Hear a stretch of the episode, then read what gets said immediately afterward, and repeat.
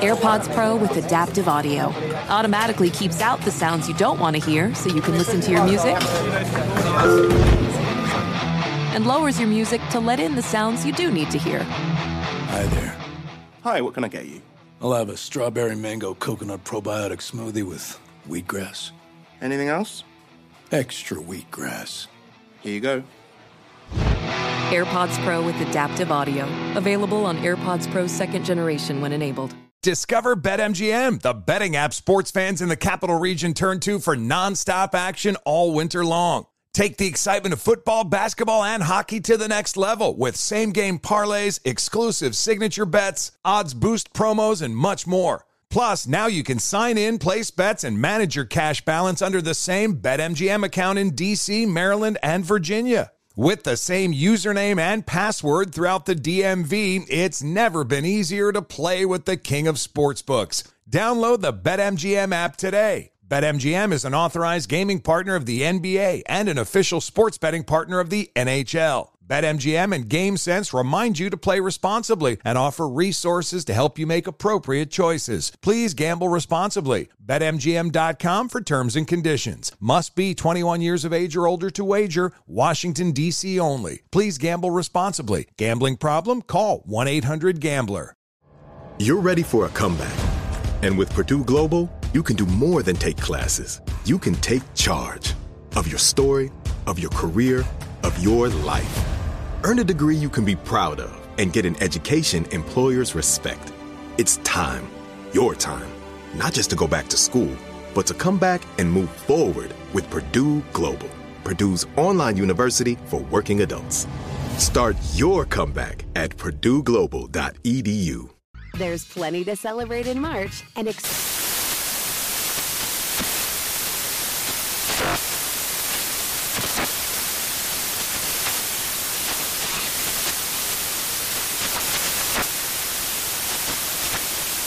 National Craft Month with the perfect pizza at home class from Craftsy. And anytime is right to listen to iHeartRadio's iHeartCountry Radio. Discover more shows and movies for free.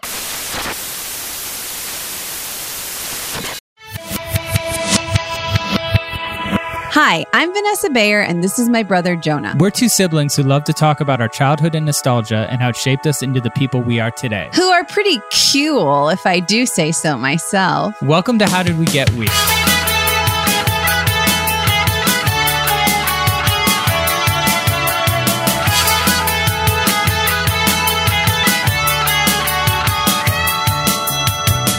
Jonah, I don't know if you've noticed, but recently I've been trolling you a lot on Twitter. Yeah, I have noticed that. I've noticed anytime I tweet something, I get kind of a response making fun of me from you pretty quickly. Well, I think what happened is you weren't like really on social media for a long time. And so now I feel like you post a little more frequently than you used to. And something that you do a lot is you post like little jokes, which sounds condescending. I don't mean it that way. I just mean like you kind of like make like kind of fun little jokes or puns because I think I'm so delighted that you're on Twitter. It's really fun for me to kind of like come in and like give a cheesy response. I'm going to read some of them. Okay. So you wrote, just got a physical and learned that 47% of my body is composed of Mary's Gone crackers, which I thought was very fun and silly. And I wrote back, my brother is mostly crackers. Honestly, Jonah. Okay.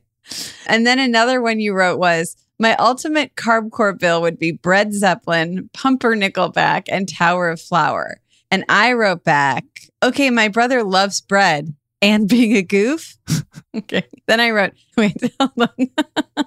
and his fave band is Hot Dog Buns and Roses, which by the way, that's what everybody else was doing was they were making up their own Right. names. They were kind of adding to the conversation and not just sort of making fun I wanted me. to kind of make fun of it and then add to it. Right. And then most recently, you wrote, I feel like as a culture, we don't talk enough about the dynamism, Dynamicism. dynamicism of the starting lines last EP. So I wrote, let me get this straight. My brother is a culture expert now. Yeah, that tracks.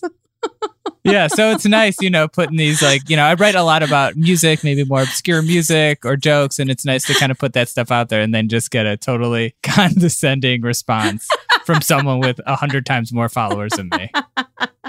It's so fun to do it. Yeah. Just because I feel like you're kind of putting yourself out there on Twitter with these fun jokes and I can't out myself. But I always want to support you. No, I appreciate that. Really appreciate that. And I think just this conversation is just going to really, my Twitter's just really going to take off after this. That's what I think. for sure. well, do you want to introduce today's guest who has a lot of experience writing like very funny jokes and maybe he can punch up some of this stuff? Yes. And maybe if we're lucky enough, we'll get in on this trolling of you on Twitter. Our guest today is a stand up comedian, writer, actor, and most importantly, friend. He's written for many beloved shows such as Parks and Rec, The Good Place, and Hacks, and appeared in many films and shows, including his Netflix comedy special, Joe Mande's award winning comedy special. Plus, you can find his tour dates and his incredible merch at joemande.com. Yes. Please welcome Joe Mande. Thank you. Jonah, I love that you've embraced Twitter as though it's 2011's Twitter, where you could just be kind of like a goof instead of everyone's like arguing about like the collapse of society. You're out here like, what's some bread jokes I can make? no, it's been kind of complicated for me because, yeah, I can't tell if I'm just using it completely wrong or if there's just so much of that stuff already. I don't know what I have to really add. You're not using it wrong. You're using it the way it was intended when it was formed, I think. And I think so too. it's turned into something else, and you're holding the line for the Twitter originalists out there. and I checked, Joe, you are not a big Twitter person these days, are you? No, I quit a few years ago. It was destroying my life and my brain, so I got out. Okay, gotcha. Got it. I had written a very sort of grandizing goodbye letter when I left Twitter, and then recently just paid a company to delete all my tweets because I was just like, I don't want anything out there. So I think the only thing that remains is my retweets. Which is kind of cool. I think it's like all that remains is almost like an art piece of like Steve Aoki tweets that I retweeted for no reason. it's just like a museum of retweets. Oh, It's man. incredible. Steve Aoki set up a show for my punk band like 20 years ago in LA somewhere. At a Benihana, maybe? It wasn't Benihana, but he was DJing and we were playing and then he went to DJ and everyone left and went to watch him. Wow. And like four people watched us. Yep. Tough. That seemed very self-serving on his end, huh? Yeah. I think it was like, you know, he had this punk label, Dim Mak, and I think that this was the era where he had just started DJing and he was already way more popular than Wow. us. And yeah, then from there, look, yeah, look now. he really took it to the next level. But I don't think he could come up with these bread jokes. That's all I'm saying. Yeah, I guess I'm wondering if you're thinking about getting back on Twitter after hearing my carb jokes, because I know they're pretty kind of infectious. What do you think? I do think that like that form of Twitter joke was like the most fun era. and I was such a purist about it that I refused to ever go on that show at midnight because I was like, you've Oh, taken right. the heart out of my Twitter games or whatever. I was I, like so pathetic that that's like how strident I was about it. But I was like, you're monetizing this thing that was fun on its own or whatever. but those sort of like wordplay jokes were so fun to do. Do you know that when I was in my all female sketch comedy and musical parody troupe Bloomers in college, we did like a J Lo medley about going to the grocery store. And we did that song, I'm Real. We did because I'm bread. and this is, I'm just realizing this now. Wow. I could find it. It's in my closet. It was like pumpernickel rye and multigrain on bread. And then there was one that was like fettuccine. what are different kinds of pasta? Like yeah. rigatoni, bow ties. I'm do- not doing it exactly, but it, we did the whole song I'm real about I'm bread and it was different kinds of bread. And then there was a different J-Lo song that was about candy. And then at the end of it, we did You've Got to Eat Right. Oh, if you want to be healthy and strong. so most of our song medleys had like a narrative story, but this one was just about food and how you had to eat right. And I may have written it entirely by myself. An unhealthy diet is wrong. You've got to eat right. That's how it ended. but anyways, so I guess Jonah, it's in our blood to parody the names of bread or put the names of bread into other things as a parody. It's in our blood. yeah. That's incredible. I never knew that. Wow. and it's just like such a natural I mean, like I don't know why Weird Al didn't think of it. You know, real and bread just sounds so similar that Yeah, it does. It's usually they kind of rhyme a little bit. like it's a little confusing, right? Real and bread basically right. Yeah. They both have E's and A's in them, I guess. Yeah. Yeah. That is true. and they're both one syllable. They have a lot of the same letters, but don't sound the same to me. yeah. yeah. Well, if you said real, but you put a B at the beginning, it would be Briel. And that's one letter away from bread. It is weird that bread's not pronounced brie. now that I'm thinking Yeah. about it. It is. Yeah. You're right. Yeah. The f- I gotta talk to someone. Who do we call? Because you don't say, I'm Rel. right. You don't say, is that a raw piece of bread? Yeah. You'd say, is that a real piece of bread? Why wouldn't you say, is that a real piece of bread? Breed. is that how you would pronounce it in the South? Bread? Mm. Am I losing my mind? Mm, let me get a delicious piece of bread. Breed. Now, any listeners in the South, please don't be offended. I'm truly asking. No, don't be offended. Send us all a voice memo. Say the word real and bread. Say the sentence, my bread is real. I'm trying to think. Can I have a real piece of bread? Speaking of things that were kind of popular 10 years ago, like my kind of Twitter vibe, I'm wondering, you know, our dad was anti carb for many years. Yeah, he was on the Atkins diet. Oh, sure. He still kind of is. Like he sort of pretends he never stopped, but then he eats a lot of carbs, I think. Joe, do you remember that era, the Atkins diet? Of course. I don't know what keto is, but it seems like keto's just rebranded Atkins. But yeah, Atkins was like, it was such an American thing of just like, I can eat all the meat I want. That's the diet. And it kind of is, right? Yeah. Yeah, it's getting your body into ketosis. Yes. Which I remember was the thing of like, you're only eating fat. So your body, instead of burning sugar, which is what's in carbs, starts to burn fat. I believe that's how it works. Are you guys familiar with the show Alone? That was like the thing I jumped into the hardest when um, Oh. the pandemic started. My wife and I watch every single season of Alone, and ketosis is like a major part of that show. Is like basically the show is just like a reality show. You're in the wilderness, and it's like who can starve to death the longest before like they have to bring a doctor out to save you. So do they want to be in ketosis or that's like the last step? No, it, ketosis is like it's just so funny because it's like when you live in a normal uh, functioning society, ketosis is just like a cool way you can lose weight. But like when they're in ketosis, they know that it's like okay, my body is now eating itself alive. Got it. Got it. Your body is now like taking its fat reserves and burning it. So like I guess they can just tell when they're in ketosis and like there's no carbs in nature like that, you know. They're just like eating like right. like rabbit and seaweed or whatever. And yeah. yeah, so like the ketosis thing is like, uh oh, I can feel my body shriveling. Wow. Yeah. Me and my wife got very into watching Alone as well. And I saw there's a new season or something, which I'm very excited about. Oh hell yes, I can't wait. Well, guys, I'm not married, so I don't watch alone. I'm alone, so I don't watch alone. yeah, which is actually really ironic. I guess it's just for married couples. It is, yeah. Yeah. Well, I watch, you know, together. we can't watch that together. I remember dad, and I think they still have them somewhere in their house. They had the Atkins dessert bars, which you can imagine are really, really gross. right. It's just beef jerky with yeah, yeah. exactly. It like has the same consistency kind of as beef jerky, and the sweetness must come from some kind of artificial sweetener, Bacon but or something? Yeah. yeah, but I don't know. Yeah, those Atkins desserts. That Atkins guy, he must be doing pretty well these days. I don't think he's still alive. Probably isn't alive. but before he passed, if he did, he probably was doing pretty well. Because think about how much I'm having flashbacks of like those bars and so much stuff in our house said Atkins on it. Very smart. Just branded everything with his name. It was like this Yeah. is the fat me. I'm the fad diet. You know what's so funny about this conversation is I was actually going to write a tweet the other day referencing. Oh man, let's um, hear it. Let's hear it. referencing.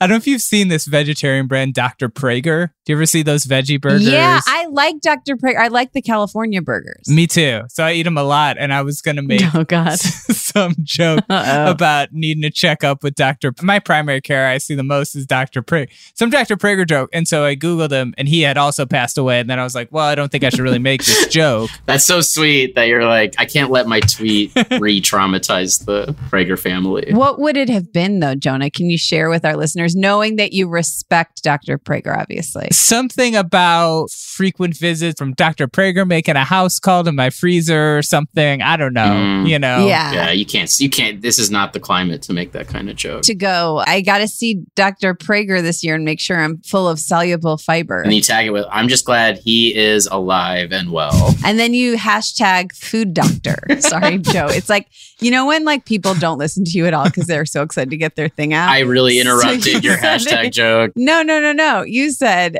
I'm glad he's alive and well. And I didn't even skip a beat before giving my.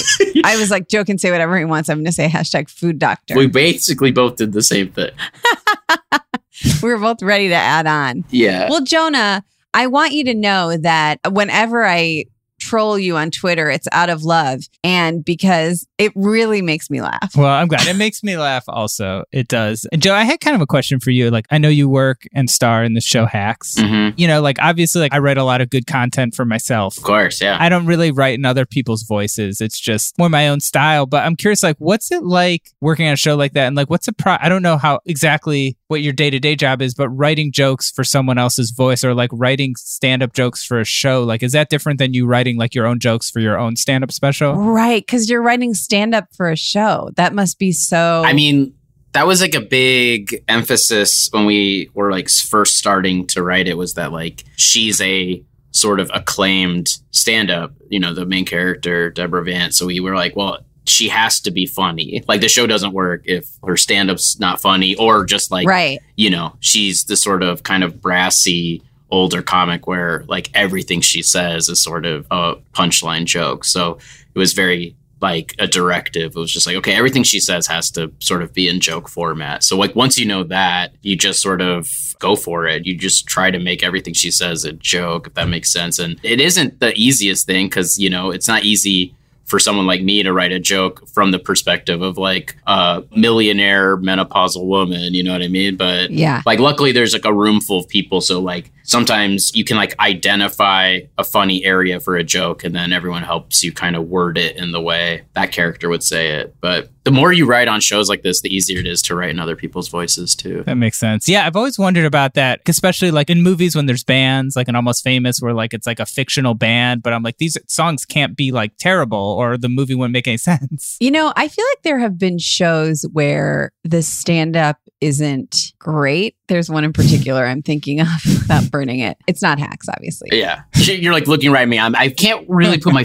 finger on it I'm like, but Joe, I i'm can't thinking of my- it but it's rhymes with brax or something. You Rhymes know, with I love to bread. bread. I feel like not talking about hacks. There's shows that do that. I feel like if the story is compelling enough, the audience will give it a pass as long as it's like not like egregious. I mean, that's just what I think, Jonah, your sister. Why would you ever ask me about this? But- sorry, I'm just kidding. I don't know. I really wanted to come at you for it. But it is incredible that like what she says is actually funny and yeah, that was like everything should be funny, but like her stand up absolutely needs to be funny, unless like the story is that a joke's not working, and then you can kind of. That was almost harder was to like yeah. you know figure out an area that you know she thinks is funny but isn't working. I mean that was sort of all season two was her like sort of getting over the hump and Right. you know crafting the material. So like we would have to like reverse engineer stuff because like we knew the joke that would work in the end, and then we'd have to like make it worse. You know what I mean? So like the earlier versions of the joke are like just like rough premises. Yeah. So that was sort of an interesting thing to do. But yeah, I mean, the thing we definitely didn't want to do is like, I think the thing you're sort of referring to is like, you can't tell often when shows are about comics if the jokes are good and bad unless you get a reaction shot from the audience of like either like wiping tears from their eyes or they're like grimacing because they don't like Yeah, the material. And it's yeah. like either, but like, you know, you can't tell without those indications like how the set is going. So we were trying to avoid that for sure. Right, right, right. Incredible show hacks. If you haven't checked it out, you got to check it out. Gotta check it two out. Is now out. And Vanessa, thank you for trolling me while asking Joe a question. that was really impressive. Jonah, it's kind of my new thing is to troll you. It's always out of love. It's always because it's really fun. All right. Well, with that, we're going to take a quick commercial break, but we'll be right back with Joe Mande. Commercial bread. Quick commercial bread. If you struggle to get in shape and lose weight, I'm about to change your life. I'm Carl, the CEO of BODi, and I don't like working out and eating healthy either. So here's how I get myself to do it I make myself own the morning. And by the morning, I mean the first hour or so every day. It's not family time, it's not for scrolling social media, it's for my results and my health. And man, does it work. Every day, I get out of bed, drink a health shake I made the night before, and then I go crush a workout in the Body app and just follow along day by day. Before most people are even out of bed, I'm done for the day. So here's my offer to you. The next 500 people who go to bodi.com will get 65% off a full year of access to over 120 programs. 65%! Because I want you to start now and see how fast the pounds come off and the muscles start popping. And if they don't, hey, you get your money back. Just go to bodi.com, that's B O D I.com, and let's own the morning together and get healthy and fit. Discover BetMGM, the betting app sports fans in the capital region turn to for nonstop action all winter long. Take the excitement of football, basketball, and hockey to the next level with same game parlays, exclusive signature bets, odds boost promos, and much more. Plus, now you can sign in, place bets, and manage your cash balance under the same BetMGM account in DC, Maryland, and Virginia. With the same username and password throughout the DMV, it's never been easier to play with the king of sportsbooks. Download the BetMGM app today. BetMGM is an authorized gaming partner of the NBA and an official sports betting partner of the NHL. BetMGM and GameSense remind you to play responsibly and offer resources to help you make appropriate choices. Please gamble responsibly. BetMGM.com for terms and conditions. Must be 21 years of age or older to wager. Washington, D.C. only. Please gamble responsibly. Gambling problem? Call 1 800 Gambler. There's plenty to celebrate in March and. Ex-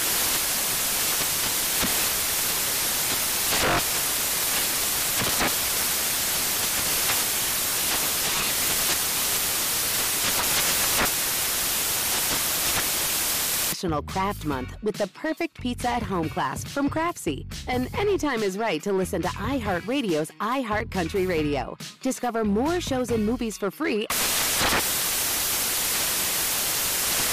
Hey guys, LeVar Arrington here to tell you the national sales event is on at your Toyota dealer, making now the perfect time to get a great deal on a dependable new Toyota truck, like a rugged half ton Tundra.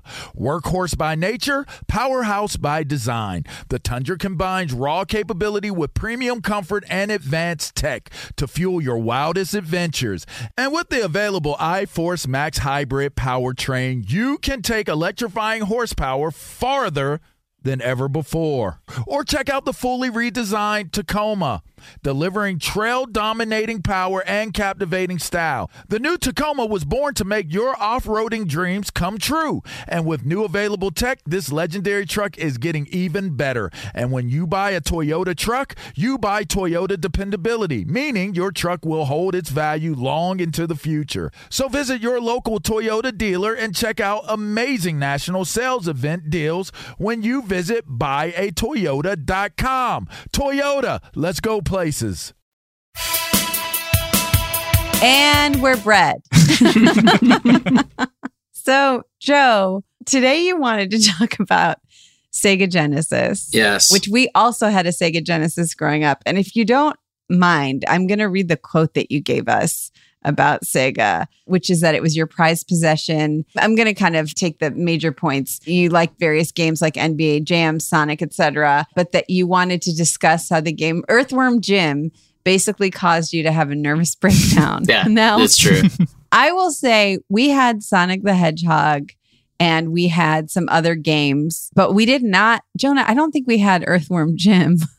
no, the name sounds familiar, but I don't remember playing it. Joe, what happened with you and Earthworm Jim? Like, what's the story there? Well, Earthworm Jim was sort of a. I mean, all the Sega games were pretty much like profile games where you're it's like side view and you're you know completing missions. Yes, they're called platform games. Platform games. Okay. Graphics weren't good enough yet to do things like first I think like GoldenEye was like the first big game that you like were in first person or Doom or whatever. Right, right, right. But yeah, the Sega games weren't like that. So it was a platform game where you played a an anthropomorphized earthworm who was like going through different levels shooting people and trying to like rescue a princess or some such thing. I mean it was sort of like a Ren and Stimpy style kind of gross out humor sort of vibe. Like there was one whole level where you're like in some like nasal cavity and it's like like I knew you were to say nose. Yeah, that's so 90s. and it was like booger. It was so 90s because it was like you were bungee jumping with boogers or whatever. It's just like, and I loved it. The game, it was very like, the graphics were good. It was like funny and the gameplay was very satisfying. But you want to get to the nervous breakdown part, I assume. well, however you want to tell it. Yeah. Well, basically, Earthworm Jim was sort of like the hot game at my school. And so, like, Interesting. you know, I probably got it for like a birthday or Hanukkah or something, and I loved it. But the very last level, a level I distinctly remember called Buttville, you had to like sort of navigate through this like tunnel maze of like spikes. And each time you hit the wall, you would like lose health. And I like legit couldn't get through the maze. I couldn't even get to the final boss because I kept dying over and over again. And like I sort of learned that I have like obsessive qualities and like a real anger problem because like I would just do it thousands of times and die every time and like legit was just like a like an eight year old boy just like screaming and like punching pillows and stuff i like couldn't beat this level and the way like those video game consoles worked was like there was no save function right so i would like wake Oh. up and like eat breakfast and go to my room and lose at buttville over and over again until it was like time to go to school and then i'd pause the game and then just like sit all day at school thinking about Buttville and the spike walls and just like nine hours of having just paused the game. That's the only thing I'm thinking about. And then running home once we got back from school and then just playing Buttville until dinner time and then just sitting at dinner having the game pause, just thinking about Buttville. Like it was truly like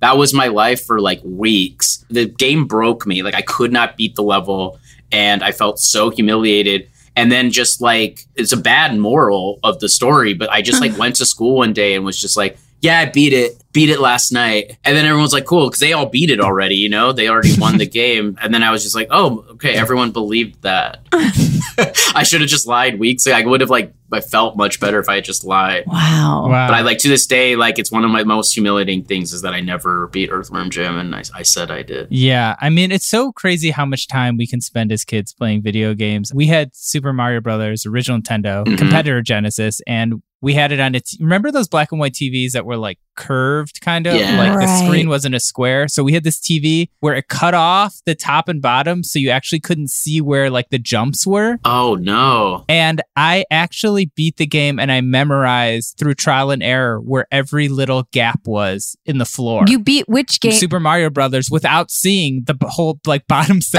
That's the of whole screen. game. That's Yes. the whole game is like pipes and turtles and stuff. Yeah, I'd run. I'd know right where the edge was. I'd know right where the little. If I had applied that towards something else, I probably would be. I don't know on a spaceship now or something. I don't know. But Earthworm Jim reminds me of another Sega Genesis game that I really like, ToeJam and Earl. Were you a fan of that one? ToeJam and Earl, yeah, very similar. Yeah, I don't remember ToeJam and Earl. it was another kind of like gross out game. Yeah. Got it. It is so like, of course you didn't play because it was a boys' game.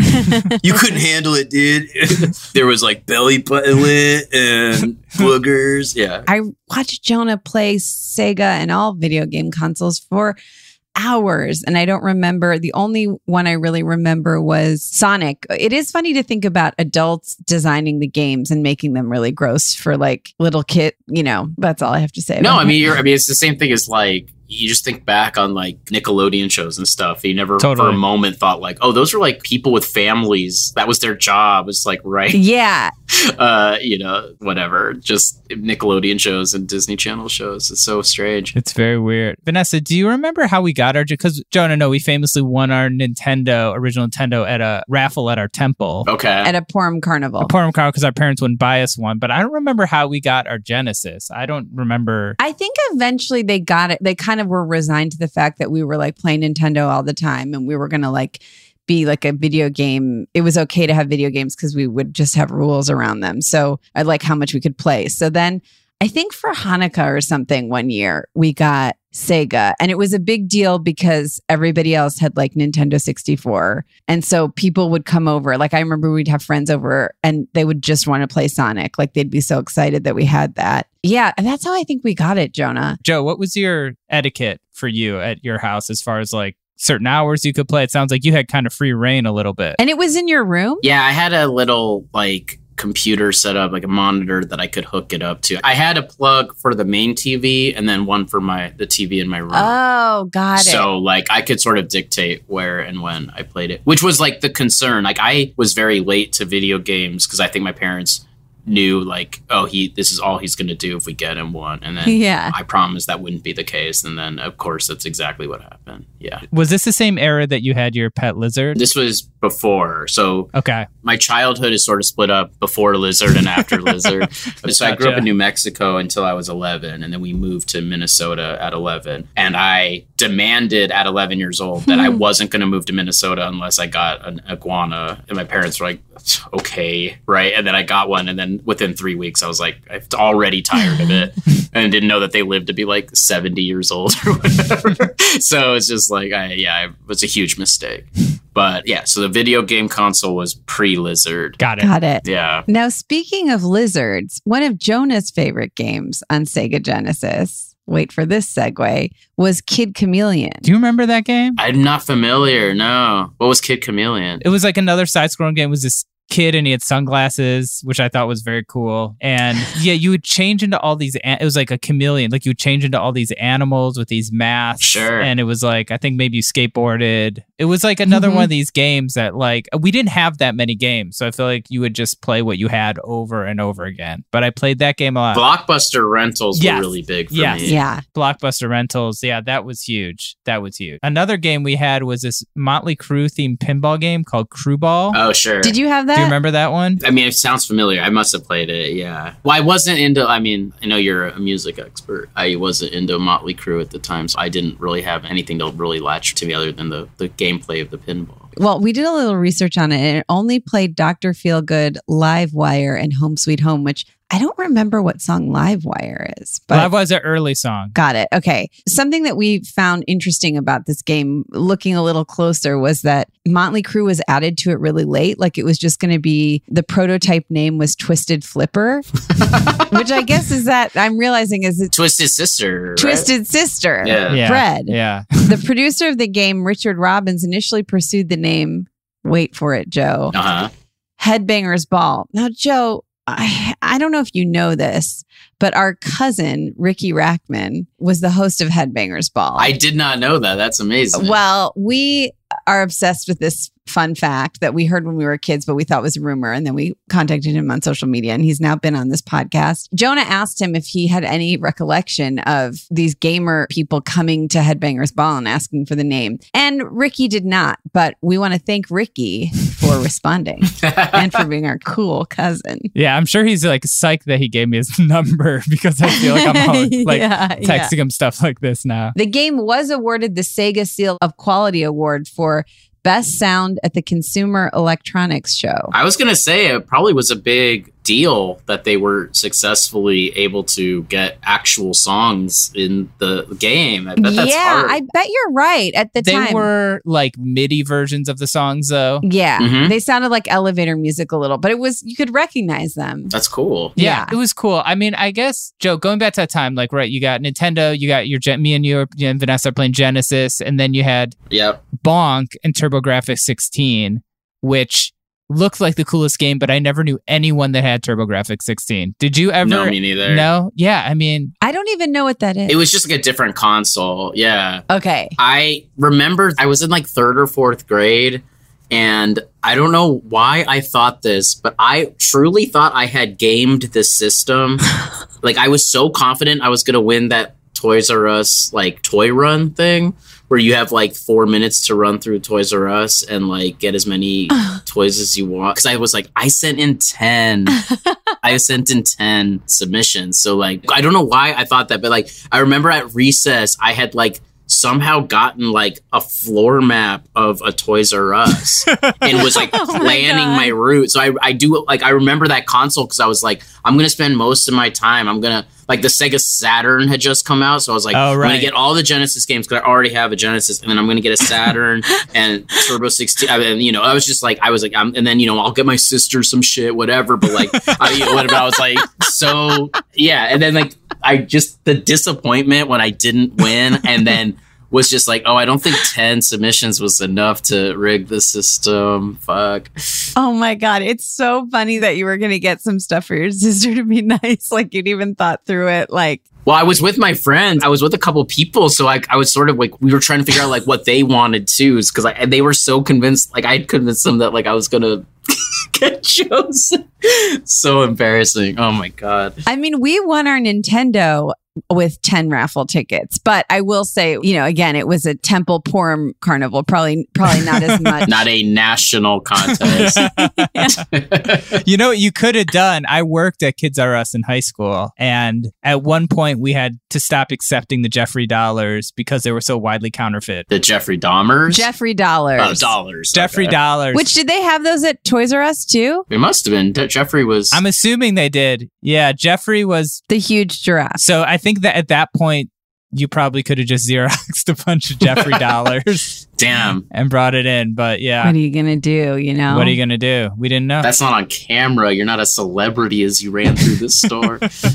That's true. It doesn't have the same glamour. Yeah. It's so cute to think about like you and your friends like at recess, like looking at a like a floor map of Toys R Us and like coming up with your like plan to sort of like yeah. Yeah, that's so cute. I remember once we were at our grandparents' place in Philadelphia and our family, Jonah, there's no way you would remember this. I don't think our parents would remember it either, but our family bought like 20 lottery tickets. And we weren't like a big lotto family or anything, No. but I remember there was like a whole plan for like what everyone would do when we won. It's easy to get into that. It feels so childlike, but it's easy to get into that mentality of like, you know, well, we have more than one ticket. So, like, when we win, like, what are we going to do? It's really, really so cute that you had a floor map. Incredible. Joe, what were? Do you remember any other games that you had for Genesis? Because I can't really remember what we had. I don't. Yeah. I had uh, NBA Jam, obviously, was sort of like Oh yeah. the best. That was like my whole life for a very long time. And then I had Madden, which was football, which was fun. And then well, we had Aladdin, which was a Oh, actually a great game, like very exciting and and like difficult. I would have liked that. And then I was really into a game called Skitchin, which was you were a rollerblader. Oh yeah. And you had to grab the bumpers of cars and like sort of navigate through. So it was like a racing game, but you were on rollerblades, and then you could like speed up by grabbing the bumpers of cars and like scooting past them. Yeah, Yes, I had a similar game, Road Rash. Do you remember that one? Road Rash, yes, that one too. That was a skateboarder, right? Road Rash was motorcycles, but it was like so violent. Like you would have like Yeah. a chain and you would just like kick and like knock people off their motorcycles as you're moving. Yes, there were like maces and chains. yeah. And yeah, yeah. The other thing that I remember was really big was Sega came out with Lynx, and Lynx was like their Game Boy. Yeah. And whenever our cousins would get bar bat mitzvah, we would get them a Lynx. Do you remember that, Jonah? Wow. It's a nice present. All our cousins got Lynx. They were color, which was really cool about it. Yes. Unlike Game Boy. Yeah. Unlike Game Boy, exactly. And they were kind of shaped like little crosses. Is that right? Maybe that's giving it too much. They had more of like a T shape. I don't remember those. I remember like the Sega Game Gear, which was their Game Boy that was color. That was a big deal. That like Game Yes. Boys were only black and white. Game Gears were color. Lynx was a big deal.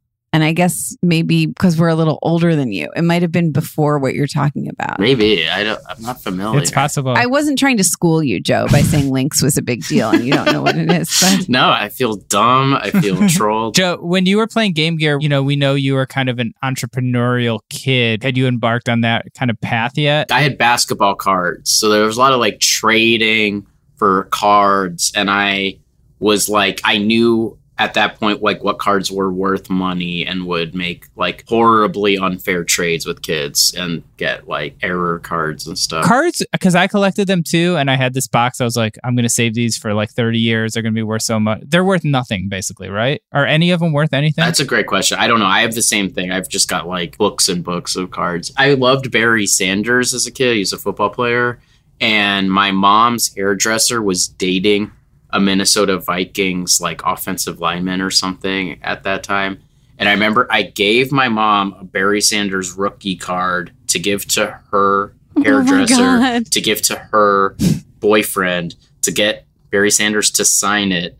And it worked. And I got it back. Oh my No. god. This was like four degrees of separation. To this day, I'm like, how hot was my mom's hairdresser that this football player was willing to do this Oh for a oh kid he doesn't God. even know? Yeah. Oh my god. But I do wonder how much that card is worth. That's Wow. pretty impressive. it's really impressive. That's incredible. Our grandma met Michael Jordan Yes. outside of the Ritz Carlton in Cleveland on her. How old was she? It was her birthday. She was turning 75, I think. And there's a photo of them together. And I don't know if they ever got it signed. I think they like sent it to I think they did get it. I think our uncle got it signed. He sent it to the Bulls or something. I think you used to be able to do more stuff like I that. I did that all the time. I would just write like cold letters to basketball organizations. I had like a book with every basketball team's address and would ask for like signed photographs. And I got like Isiah Thomas and Michael Jordan and Scottie Pippen, all these guys. I didn't. Some of them are like real autographs. Some of them are obviously photo like like were copied. But yeah, This one, I think, I mean, I'd like to think it's real. It's the most incredible photo because our grandma was pretty tiny. And so her next to Michael Jordan is like the height difference is like so incredible. It's like the sweetest photo. Also, I just want to show you guys what a lynx looks like. I was wrong about the shape. It's Oh, okay. fully horizontal. Yeah, that's how the Game Gear was shaped. That I wonder if the Game Gear Yeah. and the Lynx are the same thing. We're just They might be the same thing. Yeah, I was confused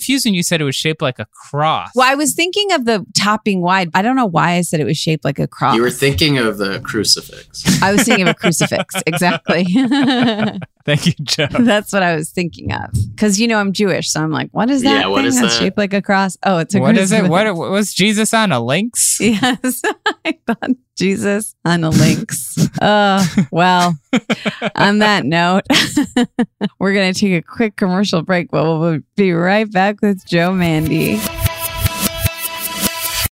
Can I give you a real incentive to lean into your decision to start working out and eating better? I'm Carl, co founder of BODi. That's B O D I. And right now, if you sign up for a one year subscription to BODi, I want to make you an offer you can't refuse. I'll give you 65% off. Look, I know it's not easy to get fit and lose weight, especially if you're trying to figure it out by yourself, but we make it simple. Just follow a program for 20 to 30 minutes day by day and lose 5 to 10 pounds a month. We have over 120 programs that have been tested and proven to work, and almost 300,000 five star reviews in the App Store to prove it. BODi also has complete eating plans and thousands of healthy, delicious recipes. So stop guessing and start seeing results with BODi. And I'll give you 65% off your annual membership right now so you save big on the app that CNN underscored named Best Fitness App. So don't wait. Sign up for a year of BODi and save 65%. Just go to bodi.com. That's body with an I.com. Discover BetMGM, the betting app sports fans in the capital region turn to for nonstop action all winter long. Take the excitement of football, basketball, and hockey to the next level with same game parlays, exclusive signature bets, odds boost promos, and much more. Plus, now you can sign in, place bets, and manage your cash balance under the same BetMGM account in DC, Maryland, and Virginia. With the same username and password throughout the DMV, it's never been easier to play with the king of sportsbooks. Download the BetMGM app today. BetMGM is an authorized gaming partner of the NBA and an official sports betting partner of the NHL. BetMGM and GameSense remind you to play responsibly and offer resources to help you make appropriate choices. Please gamble responsibly. BetMGM.com for terms and conditions. Must be 21 years of age or older to wager. Washington, D.C. only. Please gamble responsibly. Gambling problem? Call 1 800 Gambler. There's plenty to celebrate in March and ex-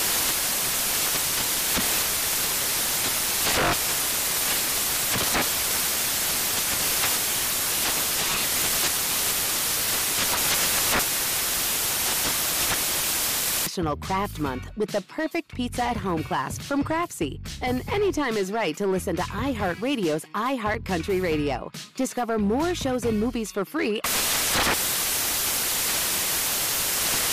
Hey guys, it's Ray from the Bobby Bones Show here to tell you the national sales event is on at your Toyota dealer, making now the perfect time to get a great deal on a dependable new SUV like an adventure ready RAV4. Let's go! Available with all wheel drive, your new RAV4 is built for performance on any terrain from the road to the hills to the trails, all over. And with plenty of passenger and cargo space, plus available tech like wireless charging, and your entire crew can stay connected. Or check out a stylish and comfortable Highlander with three spacious rows of seating up to eight passengers. Yeah. And with available features like the panoramic moonroof, you can sit back and enjoy the wide open views with your whole family. Plus, both RAV4s and Highlanders are available in hybrid models. So, no matter your style, you can drive efficiently and save on gas. Visit your local Toyota dealer, check out amazing national sales event deals on RAV4s, Highlanders, and more. Visit buyatoyota.com. That's buyatoyota.com. Toyota, let's go places. And we're back. And we're back. So, Joe, we're going to play a little game. This is a new segment we have. Okay. And I'm going to try to explain this in the most concise way possible. When me and Vanessa were growing up, our local paper was called the Cleveland Plain Dealer. Sure. And they had a segment in it on Mondays called Monday Moaning, where basically people wrote in pre Yelp, way pre Yelp, pre all these websites, people wrote in to complain about things. Oh, I love it. Incredible. Yes, it was incredible. And I remember us reading it in high school and us finding it so funny. And So funny. recently, as I do, I was just online trying to find them because I'm always looking up this kind of stuff. And I found an archive of them on the Plain Dealer's website. Yes. And Great. sadly, they discontinued this column about 10 years ago. But these things being dated actually makes them more funny. so this is a segment that we call, Vanessa, what are we calling it now? We call it legit moan or unnecessary groan. Legit moan. Unnecessary groan. Okay. So we'll read each one and then we can each say whether we think it's a legit moan, like they really have a reason to be complaining, or an unnecessary groan, like they need to get on with their lives and not worry Okay, about so this. these are all authentic moans. These are real. The game is not like you wrote two fake moans and I got to figure No, out. these okay. were all printed in Cleveland's biggest newspaper. Great. Love it. Okay. So we- we're saying like, are these like real gripes that someone should care about? Yes. Okay. We'll kind of judge them as each one comes up, whether we think they're legit or not. I'll read the first one. My moan is that I didn't receive a 4x magnifier to go with my new shrunken print AT&T yellow and white pages. I don't know how many trees they think they saved, but they did a great disservice to the public. Signed Parma. Parma's an area in Ohio. So this person wishes that they got a 4x magnifier with their shrunken print phone books. I think this is a legit moan. Legit moan. the people who primarily used the phone book at that point were older people. Yeah. So if you're going to shrink it four times smaller, like you got to include a, a magnifier of some sort. Right, right, right. I'm with her. Okay, so Joe thinks that's legit. Vanessa, what about you? Well, I think that if this person has a hard time reading, like they're like, oh man, these type is too small, this probably isn't the only thing that is hard for them to read. And maybe they themselves should take it upon themselves to buy a pair of magnifying glasses, which you can find at really, honestly, any drugstore, you know, gas station. They sell them everywhere. So I appreciate your compassion for this person, Joe.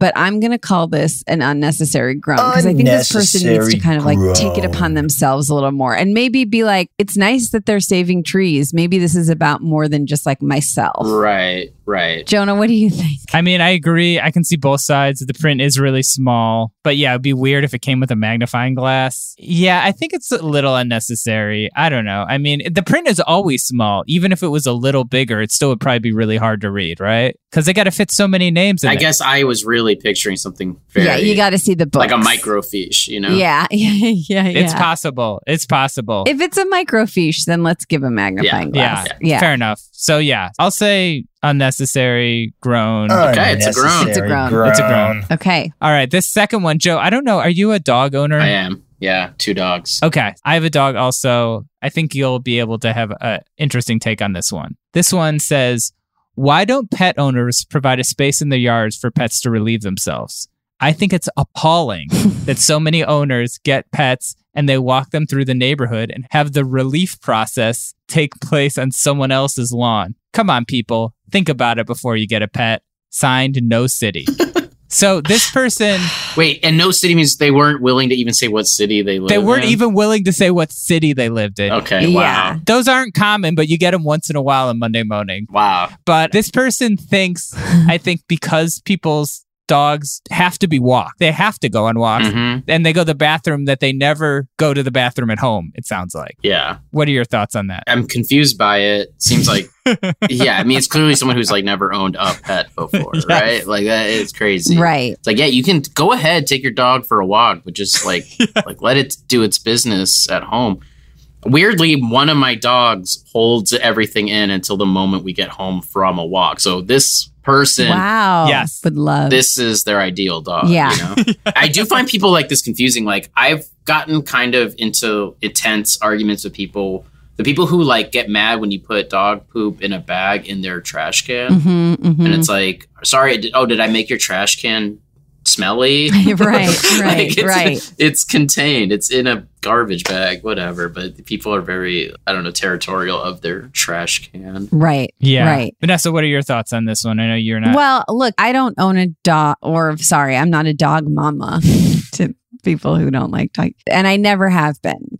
But when I first read this, I thought, first of all, not everyone has a yard. Like Yes. I lived in apartments a lot of my life. I didn't have like a space in my apartment where my dog could have relieved themselves. So I feel like this person is coming from like a point of privilege a little bit that they have outdoor space and they assume everyone else does. The other thing is it's just so funny that they think that you can like say to your pet like, okay, go to the bathroom here. We're going to go for a walk, but while we're on the walk, if you have to go to the bathroom, just hold it. Like it's just like that's even something that I as someone who's never owned a dog, I understand that you can't control like that they need to go for walks, but also you can't control like Joe, you have an incredible dog that it does wait until like you know, you get home to go to the bathroom, but well, like that's that's the shit. He pisses four hundred times a walk. like, he, Right, like it's every tree he passes. So I mean, yeah, this this person, like, what do they expect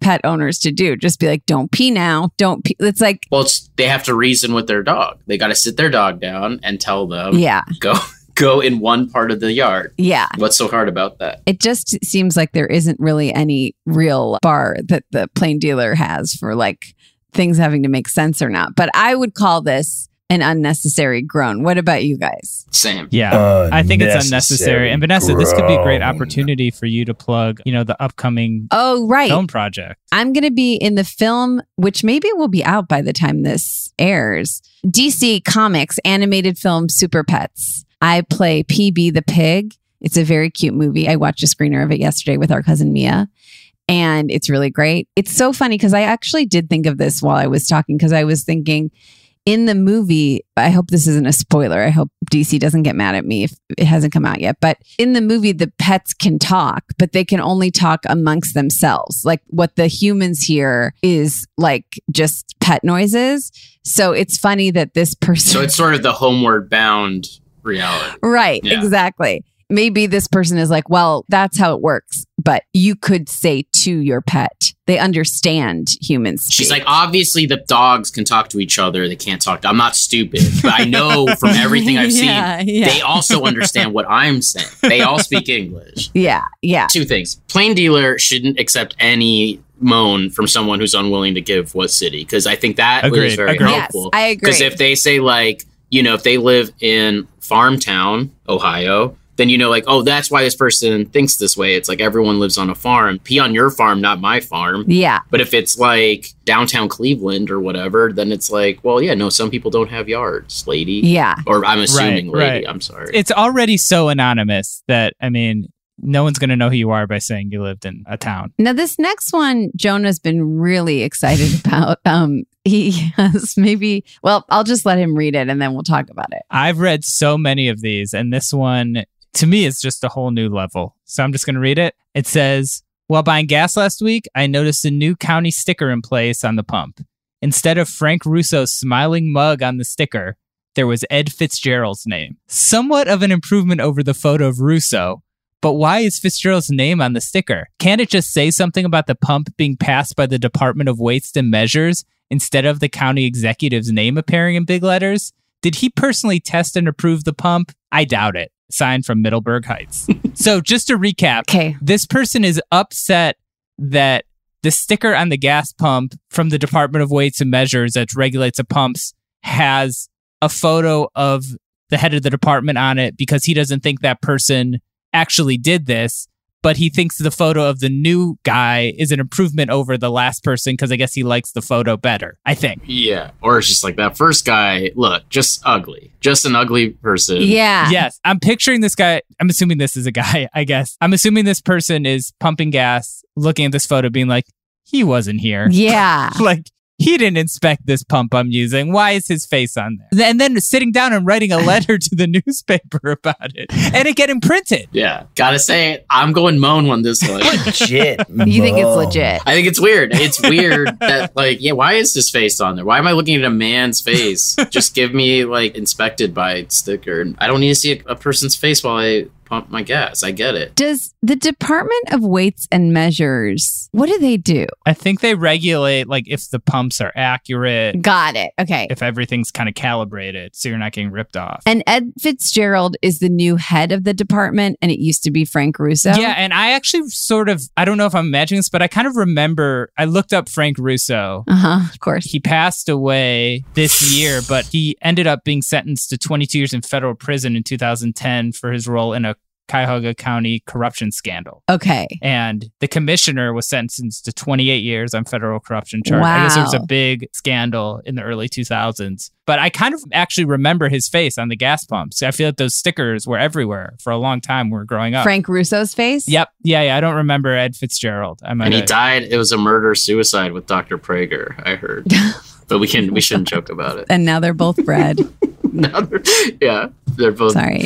It's funny, Joe, like you have more compassion for these moaners. I than- do. You know what? I was going to say that like my dream job still to this day is to replace Andy Rooney. Andy Rooney's job is the best. Like that's all I want is I want to be on TV every week to complain about something. It's the dream. Right, right. I feel like there's something so pure about getting righteously angry about something, even as small as like a sticker on a gas pump. I like I love it. So yeah. I guess as a dog owner, I'm just so familiar with how silly that particular moan was. But at most moans, I'm like, I can get there. I can empathize. Yeah. Yeah. I guess I'm just like naturally a moaner. Right, right. It's interesting because a lot of the moans are generational. Like this era, that's like I said, stopped 10, 11 years ago. A lot of it sound like older people being like, kids are always on their cell phones today. Sure. But not this one. This one, Joe thinks it's legit. Jonah, what do you think? I think this is like one of the most unnecessary. I mean, this affects this person's life in literally in no way. Yeah. So I think it's to me like textbook unnecessary groan. Yeah. You know, it's interesting. He says instead of, or she, or whoever, instead of Frank Russo's smiling mug on the sticker,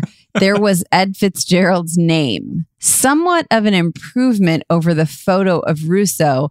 But why is Fitzgerald's name on the sticker? It's like this person's kind of complaining, but also kind of being like, actually, this is an improvement. I missed that. So wait, I missed that too. that implies that the original sticker was just a person's face, no name. yeah. The new sticker, no face, but a name. And that's. But a name. I might turn this back to a groan, actually. This person's saying the name is better than the photo, but still it shouldn't be there. no, no, she's saying like like the smiling mug. I was used to that. Oh, right. It was kind of nice to not have to like look at a person's face, but now I'm looking at a person's name. What's that? But she's saying she or he or who is saying the name is better than the face was. Right. But what they would prefer is it just saying something about the pump being passed by the Department of Weights and Measurements. I think this person is struggling with an authenticity issue. Yeah. They feel like because they don't think this person was physically inspecting the pump. Now I'm back to a moan. I get it. I do get it. Like to see a photo, just I guess you're like you grow accustomed just a sticker on gas pumps of a guy's face. You're like that's weird, but like that's how it is in Cleveland. Then you get rid of the face sticker. Now it's a signature. A signature implies that this person personally went and inspected, it, which just can't be the case. Okay, but like if you went to Kentucky Fried Chicken and like it has the Colonel's face on it, you're not like, oh, the Colonel didn't make this. This is like not authentic, right? No, because I know the Colonel is like a mascot for the thing, but if my chicken came with a little sticker that had the colonel's signature on it like as if he had personally cooked it i'd be like that's absurd well, Joe, I don't know if this changes anything, but they'd like it to say Departments of Weights and Measurements instead of the county executive's name appearing in big letters. So I don't think it's a signature. I think it just says Ed Fitzgerald on the pump. Like it just says it in big letters. yeah i mean it's all weird the face and the name it's all i mean i have never i guess it's all weird to me You know, I'm coming around to this too because you go, here's the instructions. Like, what if you had never pumped gas before? And you're like, okay, here's the instructions. And then you're like reading them off the machine. And then you pick up the pump and it just says Ed Fitzgerald. Yeah, you're like, like, wait. what are you supposed to do with that? he's like wait is this gas just for ed And also, what's Ed Fitzgerald's problem that he's like, I want my name on every gas pump in this town over? attention whore these people Yeah, I don't like either. I don't like Frank Russo. I agree. I agree with this person that maybe the Ed Fitzgerald, but almost prefer someone's face because it's like, then at least it's not confusing. It's like, am I supposed to go talk to Ed Fitzgerald after I pump my gas? the real monster of this story is this Russo character. Right. Who I'm sure like there was nothing on these pumps. And then at one day he was like, I want my face on the pumps. Right. Yeah, and that just became the rule of the land. The rule. And then like Ed Fitzgerald takes over and he's like, look, this thing is silly. We gotta get this guy's face off of it. It doesn't belong on a gas pump. But he's already set a standard. So he's like, I'm gonna be classy. I'm just gonna put my name on it. And he's the head guy, so no one's gonna like dare be like, why does anyone's face or name need to be there at all? Like he thinks he's doing everyone a solid by just like, I'm being humble. I'm just gonna put my name on it. But it's like, get your name off of there too. I'm just pumping gas. Well, maybe he got a picture made and he saw it and he was like, no, no, no, no, we can't use that. And he's like, just, just use my name. Just put my He name like, on the pump. You Doesn't scissors. make any He's cutting his face just- off of everyone. He's like, I have, yeah. just put my name. I think the real villains are not only Frank Russo, but also Ed Fitzgerald. It's like, Yeah. hey, egomaniacs who are county executives, why don't you just stay in your lane? And like, we know you're county executives, but just do you have to have your face or your name on every single gas pump? Look, I've done a 180 here. I, th- I think this is a legit moan. Legit but the only thing I would say is that it should be directed towards these two men as Yeah. opposed to towards, you know, I don't know if this person's mad at the city. I don't know if they're mad at the gas stations themselves, but I think again, it's a legit moan, but let's direct it towards who deserves it, which is Frank Russo and Ed Fitzgerald. It seems small, but it goes straight to the top. it goes straight to the top. Yeah, and also keep in mind, gas was probably like a dollar a gallon when this was written. So this person is probably very upset now getting gas. oh, I can't even imagine. Oh you imagine? my gosh. This person Oh my god! Can you imagine when they like when those TVs got put in? What how she felt? All of a sudden, she's got to watch like two minutes of Entertainment Tonight or whatever. oh my gosh and i bet whoever whoever is in charge of weights and measurements now like as soon as gas started surging was like uh, can you go into all Yeah. the gas stations and take my name off the pumps because i really don't want to be associated with that yeah, he- he's got like people at night with like goo gone, like rubbing his name off of every gas pump. I can't be seen next to these prices. you got to get me off all these gas pumps incredible oh jonah did you decide if you thought this was legit or It's so much more complicated than I thought it would be. I'm so just confused now. But yeah yeah, I guess you make some valid points. I'll give it a legit moan. that's huge of you jonah because i know you thought this was so stupid when you I first did, read I did, it. but you two have both really dissected it and shown me a whole different way of looking at this letter. So I have you two to thank for that. joe's level of compassion towards these For moaners. moaners is really incredible. So it sounds like we have two groans and a moan, Yeah, but Joe felt for two of these people. And, very much. Yeah. Oh, and we didn't say this, but the last one was from Middleburg Heights, or maybe we did say it, but just as an FYI for everyone who's really familiar with specific suburbs of Cleveland. I have family in Cleveland Heights now. Yeah, our mom is from there, right, Jonah? Yeah, she went to Cleveland Heights High. Yeah. Heights High. You don't see a lot of Monday Moanings from Cleveland Heights, but I think, you know, you might get them once in a while. Life seems pretty good there. Yeah. I think so. I think not much to moan about. So, Joe, where can people learn more about you, your comedy, your merch? Yeah, joemande.com, J O E M A N D E. My merch is really unhinged, so you can check that out. really incredible merch at joemande.com. Yeah, yeah. That's J O E M A N D E.com. yeah, and then, you know, Wikipedia, YouTube, Netflix, all those things. Incredible. Well, that was so much fun, you guys. Thanks so much to Joe for joining us. If you enjoyed this podcast, please subscribe. Keep an eye out for next week's episode of How Did We Get Weird, where we will discuss more stories from our childhood and cultural touchstones, like Sega Genesis and things that rhyme with bread.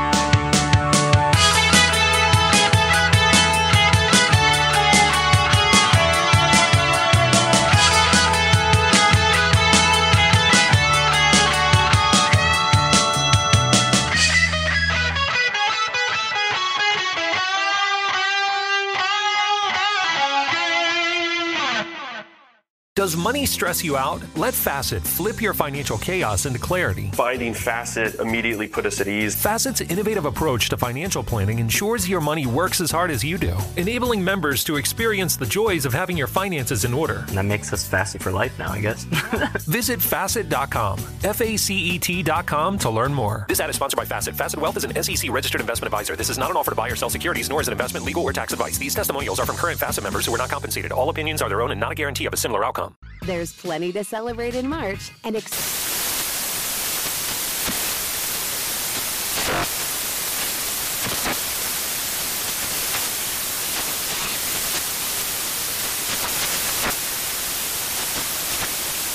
National Craft Month with the perfect pizza at home class from Craftsy. And anytime is right to listen to iHeartRadio's iHeart Country Radio. Discover more shows and movies for free. Ready to celebrate International Women's Day? M&M's and iHeart present Women Take the Mic, sharing empowering stories of women supporting and celebrating each other. And of course, there is a smooth and creamy companion for your listening pleasure, peanut butter M&Ms, because they're just another way to help treat yourself in situations where you deserve a little added delight, like listening to your favorite podcast. So savor the deliciousness of peanut butter M&Ms and spread some positivity.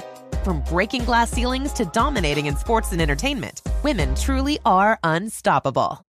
This is Tracy V. Wilson from Stuff You Missed in History class. The national sales event is on at your Toyota dealer, making now the perfect time to get a great deal on a dependable new car. Like a legendary Camry built for performance and available with all wheel drive, you can count on your new Camry to get anywhere you need to go. Or check out an affordable and reliable Corolla with a trim for every lifestyle. From the hip sedan to the sporty hatchback, there's a Corolla built just for you. Check out more national sales event deals when you visit buyatoyota.com. Toyota, let's go places.